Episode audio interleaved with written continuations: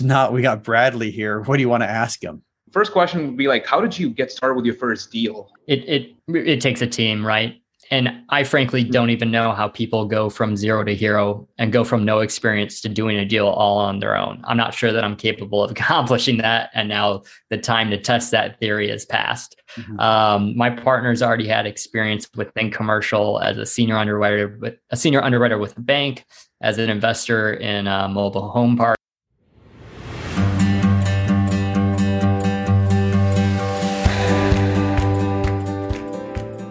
This is the Diary of an Apartment Investor podcast, and I'm your host, Brian Briscoe. Now, this podcast is designed for the aspiring apartment investor and literally gives them the opportunity to ask the questions that will help them get to the next level. So, if you're an aspiring apartment investor, this podcast is for you. Now, this podcast is brought to you by the Tribe of Titans multifamily educational community. It's your one stop shop for learning how to succeed at apartment investing. Welcome to the Diary of an Apartment Investor podcast. I'm your host, Brian Briscoe. I'm very excited for today's show. It's one of our Ask the Expert episodes. We got two great people on the line with us today. We got Bradley Kirschbaum and Sanat Bandari. So, as is typical, Bradley, you're coming in as the experienced investor today.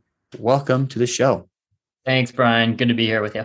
Yeah, good to good to talk to you again. So, um, yeah, let's start out by talking about you. Tell us a little bit about yourself and um, a little bit of history wherever you want to start, and walk us into you know getting into apartment investing.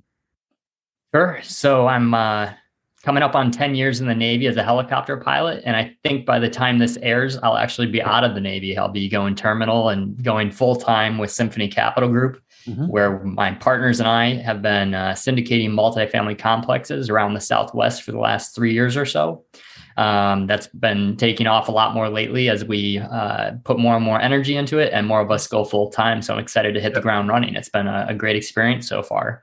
But I graduated from Marquette up in Milwaukee back in mm-hmm. 2012. Um, always had an entrepreneurial mindset, always was uh, interested in economics and investing. So right after I graduated, I started uh, investing in all different types of things, including stocks, equities, um, just paying attention to the markets in general. Yeah. And I had a short time period uh, in the uh, earlier days there where I was paying attention to real estate a little bit, but hadn't quite yet embraced how impactful real estate really was, especially when it came to cash flow and building true stable wealth mm-hmm. that could really be relied upon.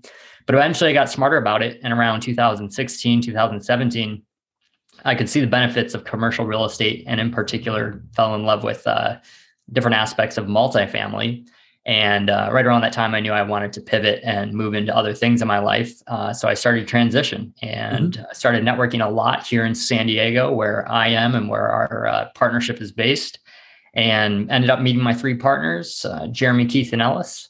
Mm-hmm. Um, and by uh, by around 2019, we knew that each of us wanted to uh, push into the syndication business model, and I had some experience at that point investing as an LP, and knew that um, there was a lot to be had if you were both paying attention to the markets as an investor and participating as a business model, and you know, kind of combining your day job with what you do in your free time, combined yeah. with what you like to invest in just compounds effects, right? So I decided to just put more and more time into studying and being involved in commercial real estate.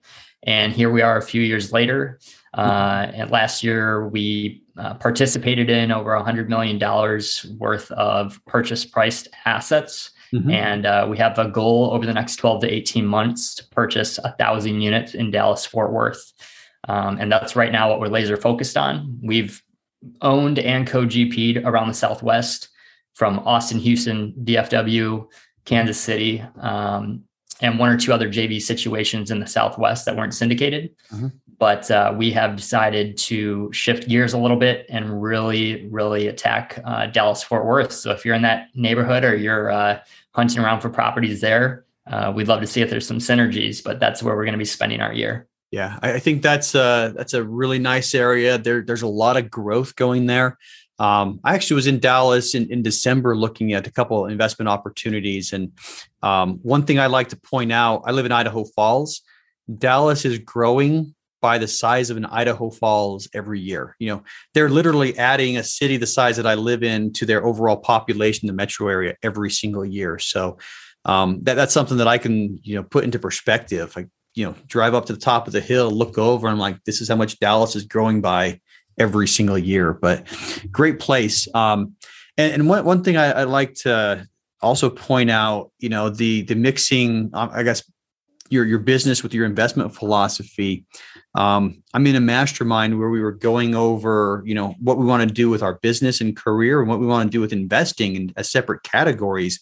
And you know, I'm looking at the two. I'm like, I kind of see those as one. I mean, my my investing is my business, which you know make, simplifies a lot of things. But uh, um, anyway, that said, um, so you're you're focusing on Dallas. Tell us what you like about Dallas besides what we already mentioned, and and um, what type of stuff are you guys looking for there?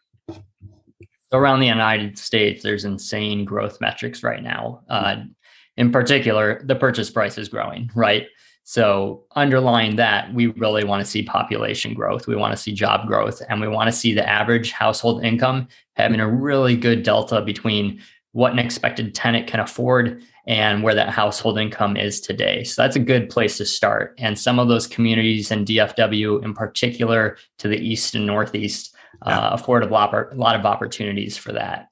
I'll say that we have participated in and have on our hands right now a few assets that are mm-hmm. more or less your quintessential C, C plus, full renovation, mm-hmm. um, you know, forced appreciation plays.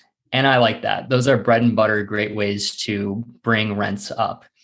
However, now today, looking at price tags changing, logistics creating complications.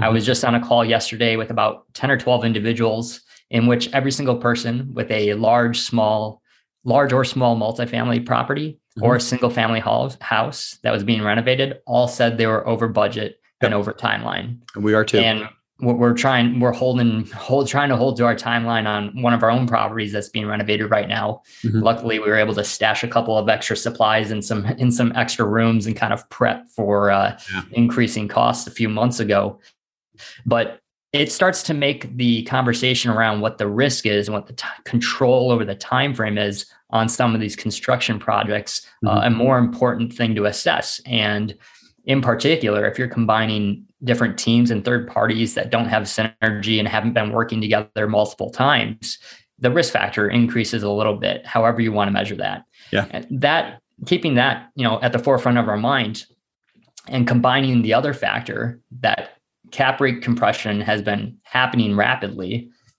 But even without any more compression, you currently have class B plus or A properties mm-hmm. in the DFW metro that have, in a particular case we're looking at right now, we've just submitted our PSA today, mm-hmm. LOI, excuse me.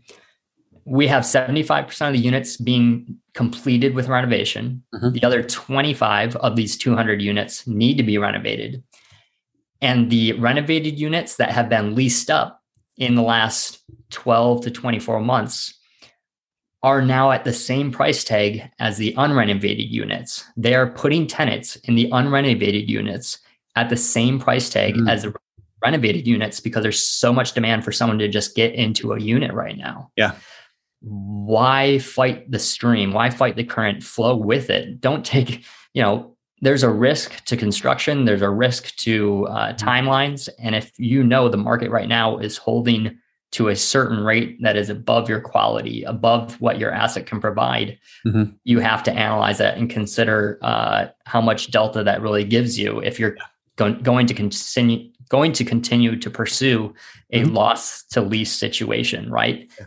In the meantime, that's within that one property. You look at the comps around us, and the comps around us are pushing rents up another 150 and 200 dollars on the single and two bedrooms above what we're underwriting to. So we like the situation. We think everyone needs to look at any asset that they're thinking about on a case by case basis, whether the market is hot or whether it's tertiary, and um, you know continue to understand what has been underwritten mm-hmm. and how the different metrics on that underwriting adjust what the returns look like. It's it's not satisfactory to say a certain city is too hot or a certain city is overbought. Yeah. And it's not satisfactory to say all of this renovation is going to force appreciation on the property because again going back to your control of yeah properly completing that renovation we're starting to lose a bit of that right now in the market so that's kind of our thought process and that's what we're looking at and looking for in dallas. Yeah so a couple of points to to bring out there you know construction costs. I mean we've had eh, rampant inflation over the last year and a half and construction costs have gone up a lot higher than inflation has. And on our properties we are 15 to 20% over our budgets that we we predicted or we projected you know a year and a half you know year year and a half ago. So there's definitely part of that there's also a supply chain thing that you're talk that you you mentioned where you know things are getting delayed um you know so we we've had a lot of delays on construction and you know instead of taking you know two weeks to renovate a unit a lot of times it's taking three or four and many times we're waiting for like a washing you know a, a dishwasher or a fridge to to arrive, you know, before we can turn put the assets up there. And and the other thing you mentioned, I appreciate you doing it, is you, you got you can't over you shouldn't over renovate. You need to look at what everyone else is doing. And you know, just because you renovate doesn't mean you're to get the bumps. And um, absolutely true. You you got to look to the left, to the right, do a really good, you know, comp analysis to realize uh, to, to figure out where you're going to come in with the renovations. I mean, granite and stainless steel isn't always going to give you a premium. There, there's always a limit to where you can go. So, um, a lot of goodness there, you know, and uh, um, a lot to unpack. So, let's let's talk specifics now about. Uh, you know, one of the deals that you guys have recently done. Uh, is there one that you'd like to highlight and talk about? Well, even though we're pushing into Texas, we have two activities in Kansas City. One which we just closed this week, 95 units in a in a community called Stony Brook. Up the road, about four miles away, we have another 89 units that was purchased last year. Um, and it actually plays towards the comments I made earlier, where we're working with a co-GP in that situation that we've had an organic, trustworthy relationship for quite a while with now. Um, once we were cozy and comfortable with them and their experience, which was decades longer than ours and all within Kansas City, mm-hmm. we knew that that brought a lot of expertise to the table in that market, considering we're an out of state player. Yeah. And it made us feel a lot more comfortable comfortable about uh, investing into you know a market with underlying great numbers. Um, selecting your partners is, is, critical, whether you're an LP or a GP uh, or looking at third parties.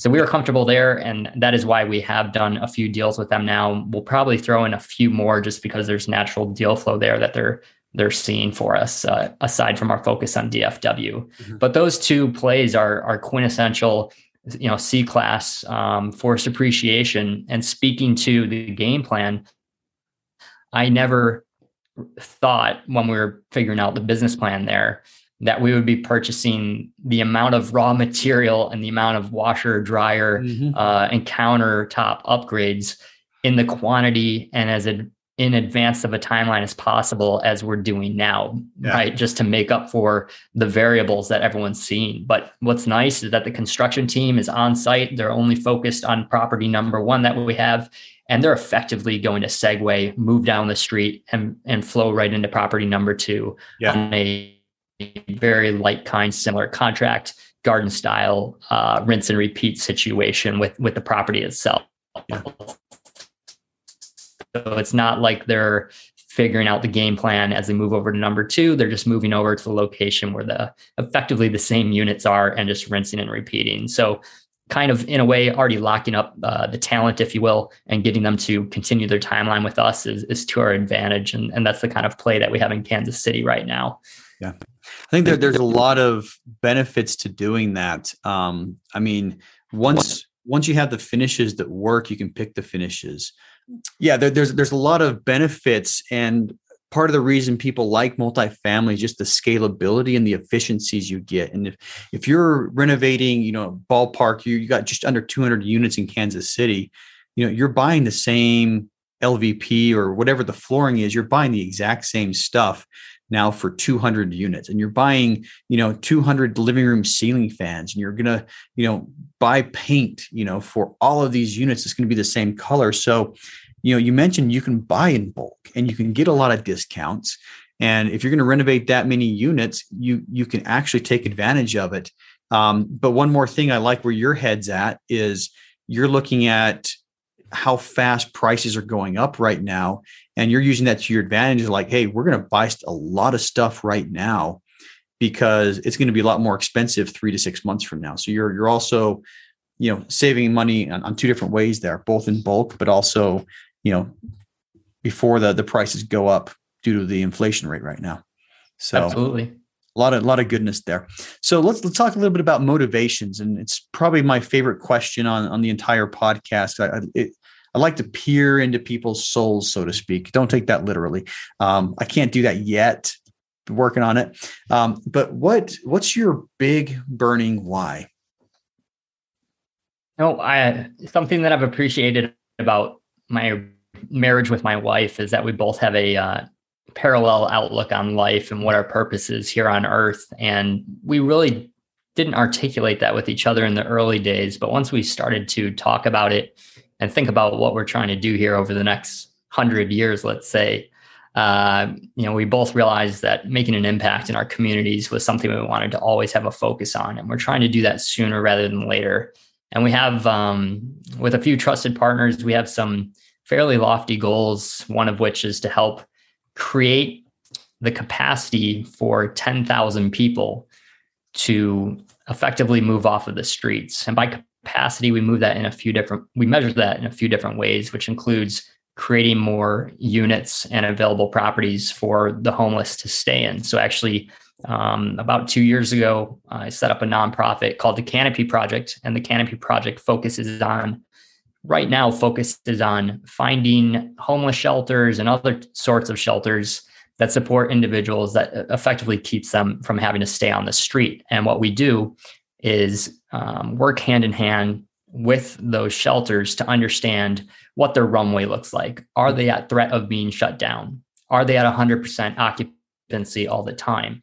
Do they need expansion? Do they need renovation? And when we find potential um, to put a couple dollars in a uh, onto the books of a, a property or a shelter that would otherwise be shut down or otherwise needs a you know a sum so that they can do a, a necessary renovation to make let's say one more unit available um, we try to you know amplify the situation there and bring in new fundraising that helps support their their end goal and help support their community so we're trying to do effective targeting fundraising for um, assets that already exist mm-hmm. and assets that are threatened uh, to be closed down soon if they don't find financial, support outside of their community. Mm-hmm. So right now, that's how we're approaching the 10,000 unit um, goal. And I'd like to, as my capabilities expand in different ways and my network expands, get a lot more hands on with that sooner rather than later. Uh, to me, it's a challenge. 10,000 yeah. You know, people talk about owning 10,000 units, but I think influencing that type of um,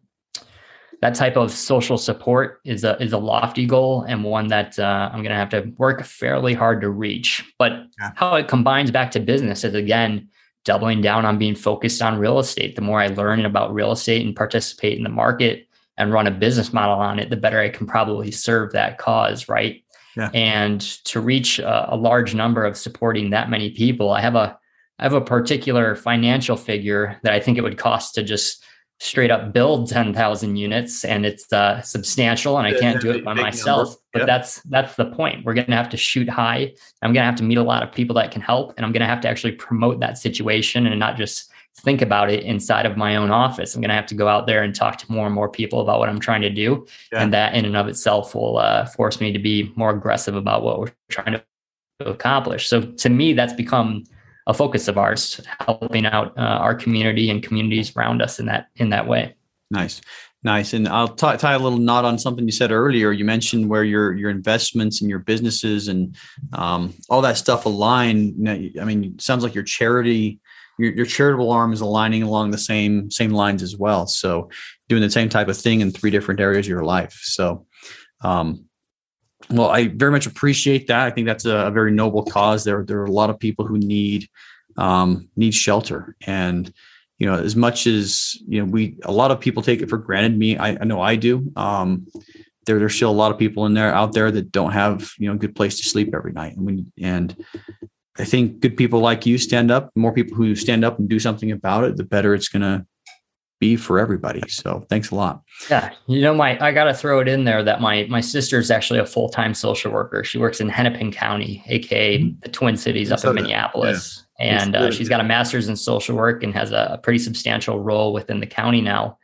And just watching her and her participation and supporting that is really what influenced me to double down and say, "Hey, I'm I'm understanding and I'm learning these things, and I'm mm-hmm. I'm growing a network that is capable of of putting a lot of resources towards undervalued situations, this would be a worthwhile thing to focus on. And, and frankly, um, you know, what else is the point of life if not to help other people uh, aside from, you know, being able to stand on your own two feet? I'm I'm good. I'm I'm comfortable with my lifestyle. Uh, to want for more would be uh, just selfish of me frankly. I have fun with real estate. It's it's an activity. It exercises my mind. I like pursuing it. Uh, but putting it to even better use i think is ultimately what i should be doing. So um, we're increasing our focus on that by the month and i'm excited about it.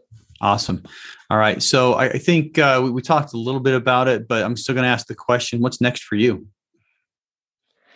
Well uh, give me 14 days here and it'll be full-time Symphony Capital Group. Uh, I've actually got my next flight nice. booked for Texas. I'm excited to get down there and uh, walk a couple properties, see a couple current assets, see a couple uh, of assets that will hopefully be ours, mm-hmm. and uh, meet a few of the investors that live in the state as well. But uh, aside from that, um, working within Symphony Capital Group, I've been focusing on uh, doing quite of our um, current and future capital raising with accredited investors. Mm-hmm as well as um, kind of operating in a, I guess you could call it COO or asset management position. I, I like to take as many um, pieces of operation off the plates of, of, of my partners who are very focused on, um, you know, outward investor relations and promotion, as well as uh, those hard skills of looking at the Excel Excel sheets every day and focusing on the underwriting. So, yep. in effect, dealing with all the third parties that actually uh, uh, deal with and manage uh, the properties themselves. I'll, I'll be reaching out and working hand in hand with them. I'm sure they're excited to get you uh, going full time with them too. So probably chomping at the bit as much as you are. Absolutely. Speaking of, um, one of your partners, Ellis Hammond, came on the podcast. Uh, it's been at least a year, um, but if anybody's interested in hearing his story, you know, episode 89 is, is where you need to look. So um, anyway, that said, we're going to shift gears and we're going to bring on the um, the other guest we have waiting. You know, Sanat, um, welcome to the show and thanks for patiently waiting. Thanks for having me on the show, Brian. Appreciate it. Yeah. Well, do us do us a favor and tell us a little bit about yourself. Yeah, for sure. Hi, everyone. So um, I'm based out of Omaha, Nebraska, and uh, I, have, I have a bachelor's in computer science and math, and I graduated like not too long ago. About to graduate with my master's here pretty soon. Um, currently, I'm working full time in commercial multifamily development space. So I work primarily as a financial analyst. So I'm working on the underwriting side of deals. Mm-hmm. Uh, I work on underwriting like new projects, like even like bid analysis and creating bank books and all that all that fun stuff. From an investment perspective, I currently own a single family rental mm-hmm. and I'm about to close on my second one next month. So pretty soon. Um, and nice. eventually like I'm to like move on to move on to multifamily units so as to like exp- expand my portfolio and scale up faster. Nice, nice. I love it. I love it. Now, incidentally, I have two degrees in math too. Um, you know, but uh, definitely, you know, math is a very useful skill, and computer science nowadays, man, um, very very useful for for a lot of what uh, what we do as far especially on the analysis side. So um, so what's uh, what what brings you into the multifamily space? Yeah so my motivation for investing in multifamily multifamily like asset classes mostly to scale my real estate portfolio like faster while retaining the relative stability because housing is a very stable asset class in general mm-hmm. um, along with that the best part is like it's a good hedge against inflation and there's a lot of tax benefits and like potential value adds, which are which are great in my opinion for building wealth. Plus, I like cultivating relations with other people in the industry. So the fact that real estate enables me to be on that that, that side as well. Um, so I I love that, and that's why I'm moving on towards the multifamily asset class. Awesome, awesome, love it. Now, something that I like to talk, you talked about why multifamily, but what's what's your your bigger, deeper, burning why that keeps you motivated and pushing forward? Honestly, building wealth. building wealth would be a pretty big one because um, so I'm so I'm an immigrant to to the states. So like I start I came here like with nothing and I started from nothing. So the prospect of building wealth and like impacting communities that's very appealing to me. I would say that's my huge big burning why. Essentially I, I would say it's like an egotistical thing to prove myself that hey mm-hmm. you know I, I can i can do this. I can leave yeah. a mark. Nice nice. Uh where where were you born? Yeah so i was born in india. Uh, okay. i was born and raised in india. I moved to states in 2017 uh, i'm from the northwestern part of the country. So the city mm-hmm. i'm from it's called amritsar and it's on the border with india and india and pakistan. So yeah. yeah yeah, I'm I'm I'm vaguely familiar with that area of the world. Uh, I'm sure Bradley's you know been over there once or twice too, so um, somewhere close to that. But uh, yeah, I mean I've I've not been to that part, but uh, you know it's been you know being being a military guy that's kind of a focus of a lot of a lot of attention. So um, anyway, that said, let's uh, let's not talk about that. Let's talk more about the real estate side. And so um, you know, so now we got Bradley here. What do you want to ask him? Yeah, I got got a couple questions for you, Bradley. So, first question would be like, how did you get started with your first deal? Like specifically, like first multifamily deal. Yeah, focus within within what Symphony has done. It it it takes a team, right? And I frankly don't even know how people go from zero to hero and go from no experience to doing a deal all on their own. I'm not sure that I'm capable of accomplishing that. And now the time to test that theory has passed. Mm-hmm. Um, my partner's already had experience within commercial as a senior underwriter, with a senior underwriter with a bank, as an investor in uh, mobile home parks, and uh, as a capital raiser to some degree with uh, both nonprofits and uh, investments. And um, I was familiar with how things worked. I was familiar with the benefits. I had purchased other things, but not uh, medium or large multifamily. But I just said, hey, look, I can bring a lot of other skills to the team that you're going to need. I can understand an organization, I can understand people, and uh, I can understand the importance of accountability and, frankly, uh, trusting but verifying, which is the quintessential Navy phrase of uh, ensuring that other people are doing their job, mm-hmm. and um, and that more or less points towards why I'm operating in a uh, human management type of role uh, into the future as we accumulate more and more units. But realistically, it took partners, it took networking, and then once I had the partners. Getting the deals themselves, that took more partners. That took more networking. So when you said that you like connecting with other individuals, you like the networking aspect and, and the collaboration, that's great because you cannot do this from behind your computer screen. You can do Zoom calls all you want, but you're going to have to get out there and and you know go see the properties, go meet the people who work them, go see the people that live there, ensure that um, your assumptions about the neighborhood and the community are correct. Right? Um, it's very it's a very relationship based game. And it's just on you to keep finding more relationships and nurturing them and improving them and actually put energy and time into them, right? The things that have moved the needle the most for us have come from the things that we've put the most energy into and the people that we've you know grown the best relationships with bar nothing else. And frankly that is what is pushing us um, as we spiral our way up to bigger and better things right? And um, it's something to just keep at the front of your mind all the time whether it's deal number one or deal number 100 it's happening because you uh, have relationships with those other people around you. Mm-hmm. Yeah, I think I think partnership is is the fastest way to success in multifamily. I mean, um, bar bar none, just like he said, you know, find find partners who can who are strong where you're weak or who are more experienced than you, and it makes getting into this industry a lot faster and a lot easier, especially if your partners already have experience. Absolutely, for sure. So, Bradley, where was your first deal at? And what was the size of the deal? Kansas City was really the first acquisition, 89 units. uh, Class C. It was one of the two that I was uh, talking about earlier. Um, we're just shy of a year on on holding that. We had some other activities when we were first joining up, some JV situations in the Southwest and here in San Diego, but that was the first proper 506 Bravo syndication that really fits the syndication model and made us go, uh, you know, from front to back, uh, everything's syndication, from subscription documents uh, to working with an SEC attorney uh, to working with the third parties that now work with us today, including our, our great co-GP uh, relationship over in Kansas City. Mm-hmm. That was that was really number one for our team in in terms of the business model that we run today. That's awesome. Uh, quick question. So, what's the difference between the 506B and 506C when it comes to like syndication? I'm vaguely familiar with it, but if you could explain that, that would be I think that'd be that'd be helpful. I'll put it this way: there's to round it out really quickly, there's quite a bit of fine print on these things. But 506B, B is for buddies. Your buddies don't need to be accredited. Um, and anyone can really participate. However, you can't promote. Um, and there's a lot of, um, I wouldn't say gray area, but there are fine lines to pay attention to with that. But I can't uh, shout out to social media that I've got a deal.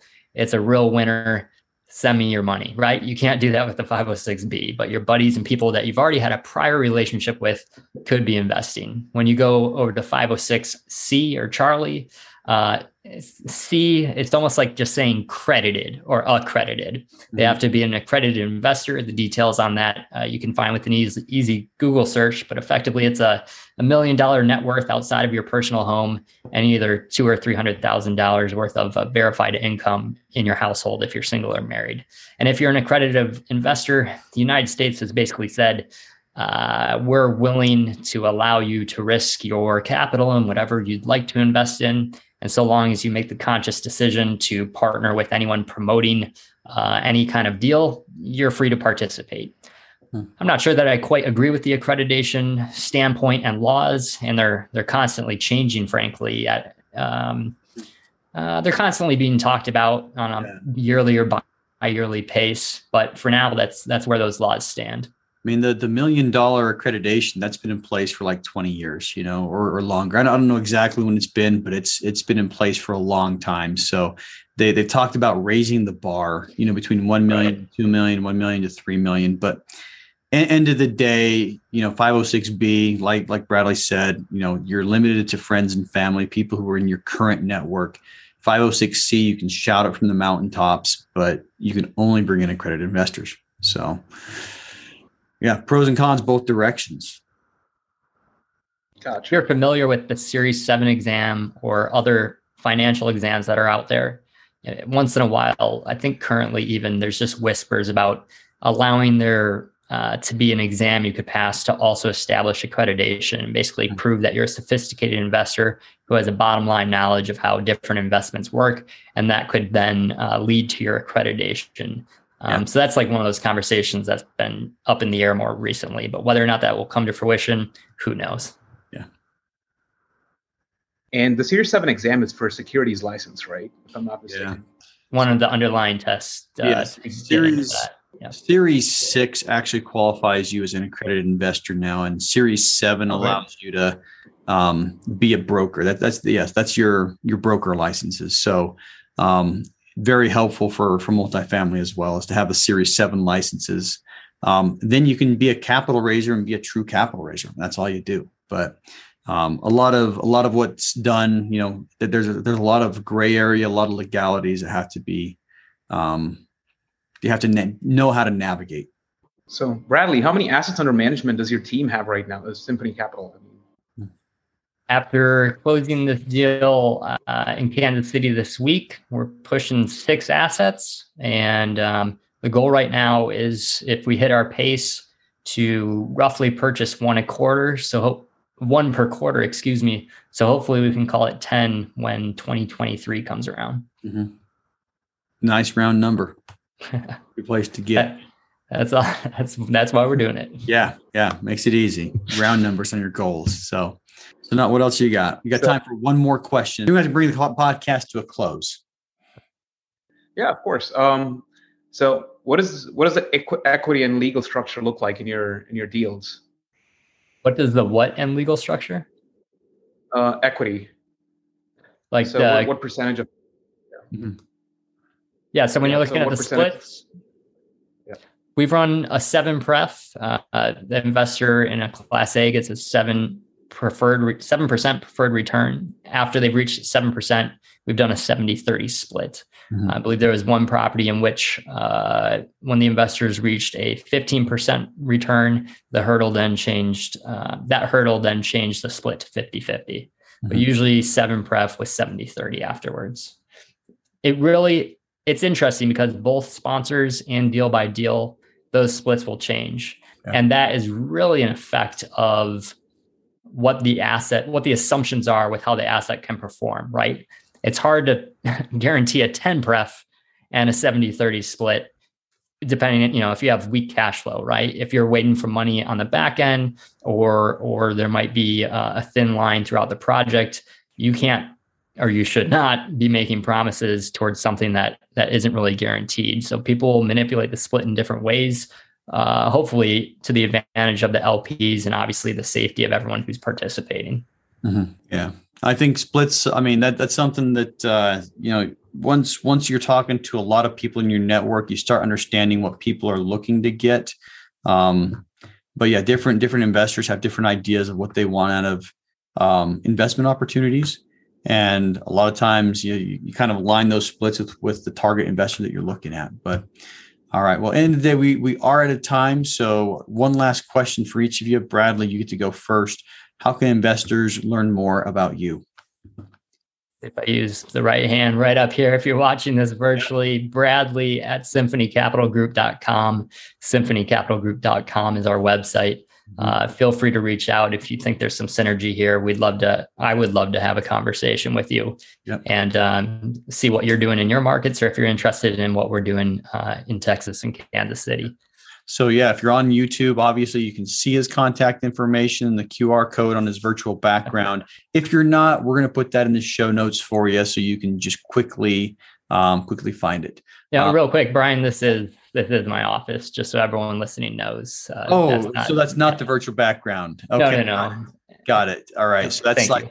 yeah, cool. I love love how you got that. You know, your your contact information just Right. hanging back there. It's pretty cool. So, um, all right, so not same question for you. How can listeners learn more about you? Yeah, so I'm very active on LinkedIn. Please feel free to reach out to me anytime, and I, I would love to talk to you and see if you have any opportunities, if we- um, if there's any synergies between us, and yeah, and like and just further networking opportunities. Like my um, my LinkedIn is like my first name and last name, so S A N A T, and last name's Bhandari, B H A N D A R I. All right. And we, we will have a link to that profile. Uh, for those who are, um, you know, challenged with spelling, you know, we'll have a link to that in the profile as well. So you can just click and go. So that said, thanks to both of you for being on the show today. Appreciate your time and uh, hope you guys have a great weekend. You too, Brian. Good to meet you, Sanat. Thank you. Good to meet you as well.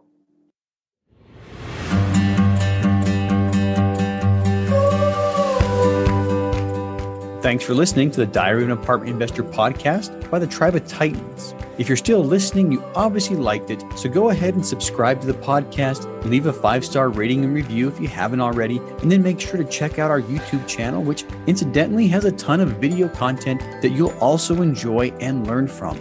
Now, if you're interested in being on the show, go to our website, diaryofanapartmentinvestor.com, and fill out the questionnaire on the website. And for more educational content and for more information about our educational community, check us out at thetribeoftitans.info.